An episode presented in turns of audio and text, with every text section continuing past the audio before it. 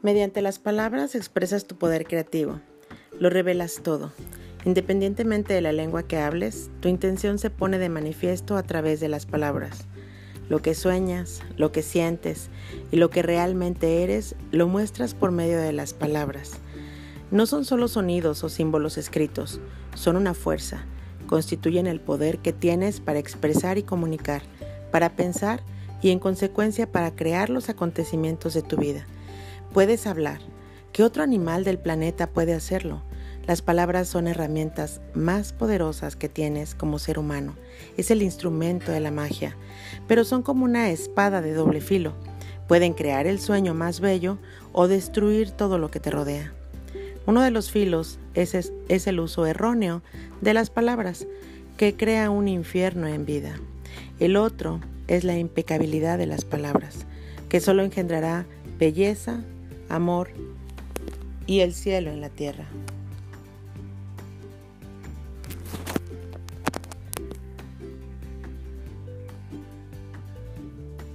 Según como las utilices, las palabras te liberarán o te esclavizarán, aún más de lo que imaginas. Toda la magia que posees se basa en tus palabras. Son pura magia, y si las utilizas mal, se convierten en magia negra. Esta magia es tan poderosa que una sola palabra puede cambiar una vida o destruir a millones de personas. Hace años en Alemania, mediante el uso de las palabras, un hombre manipuló a un país entero de gente muy inteligente. Los llevó a una guerra mundial solo con el poder de sus palabras. Convenció a otros para que cometieran los más atroces actos de violencia. Activó el miedo de la gente y de pronto como una gran explosión, empezaron las matanzas y el mundo estalló en guerra. En todo el planeta los seres humanos han destruido a otros seres humanos porque tenían miedo. Las palabras de Hitler, que se basaban en creencias y acuerdos generados por el miedo, serán recordadas durante siglos. La mente humana es como un campo fértil en el que continuamente se están plantando semillas. Las semillas son opiniones, ideas y conceptos. Tú plantas una semilla un pensamiento y éste crece. Las palabras son como semillas y la mente humana es muy fértil. El único problema es que con demasiada frecuencia es fértil para las semillas del miedo.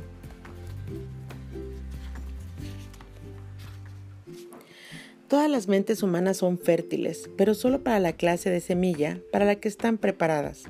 Lo importante es descubrir para qué clase de semilla es fértil nuestra mente y prepararla para recibir las semillas de amor. Fíjate en el ejemplo de Hitler. Sembró todas aquellas semillas de miedo que crecieron muy fuertes y consiguieron una extraordinaria destrucción masiva. Teniendo en cuenta el pavoroso poder de las palabras, debemos comprender cuál es el poder que emana de nuestra boca. Si plantamos un miedo o una duda en nuestra mente, creará una serie interminable de acontecimientos. Una palabra es como un hechizo y los humanos utilizamos las palabras como magos de magia negra, hechizándonos los unos a los otros imprudentemente. Todo ser humano es un mago y por medio de las palabras puedes hechizar a alguien o liberarlo de un hechizo. Continuamente estamos lanzando hechizos con nuestras opiniones. Por ejemplo, me encuentro con un amigo y le doy una opinión de que se me, que se me acaba de ocurrir y le digo, mm, veo en tu cara el color de, lo, de los que acaban teniendo cáncer. Si escucho esas palabras y está de acuerdo, él desarrollará un cáncer en menos de un año. Ese es el poder de las palabras. Durante nuestra domesticación, nuestros padres y hermanos expresaban sus opiniones sobre nosotros sin pensar. Nosotros nos creímos lo que nos decían y vivíamos con el miedo que nos provocaban sus opiniones como la de que no servíamos para nada, para los deportes o para escribir. Alguien da una opinión y dice, mira qué niña tan fea. La niña lo oye y se cree que es fea. Y crece con esa idea en la cabeza. No importa lo guapa que sea, mientras mantenga ese acuerdo, creerá que es fea. Estará bajo ese hechizo. Las palabras captan nuestra atención, entran en nuestra mente y cambian por entero para bien o para mal nuestras creencias.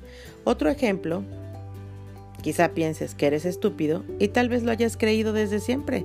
Este acuerdo es muy difícil de romper y es posible que te lleve a realizar muchas cosas con el único fin de convencerte de que realmente eres estúpido. Puede que hagas algo y te digas a ti mismo, me gustaría ser inteligente, pero debo ser estúpido. Porque si no lo fuera, no habría hecho esto. La mente se mueve en cientos de direcciones diferentes y podríamos pasarnos días enteros atrapados únicamente por la creencia en nuestra propia estupidez. Pero un día alguien capta tu atención y con palabras te hace saber que no eres estúpido. Crees lo que esa persona dice y llegas a un nuevo acuerdo. Y el resultado es que dejas de sentirte o de actuar como un estúpido. Se ha roto todo el hechizo solo con la fuerza de las palabras. Y a la inversa, si crees que eres estúpido y alguien capta tu atención y te dice, sí, realmente eres la persona más estúpida que jamás haya conocido, el acuerdo se verá reforzado y se volverá todavía más firme. Veamos ahora lo que significa la palabra impecabilidad. Significa sin pecado. Impecable proviene del latín peccatus, que quiere decir pecado. El im significa sin, de modo que impecable quiere decir sin pecado.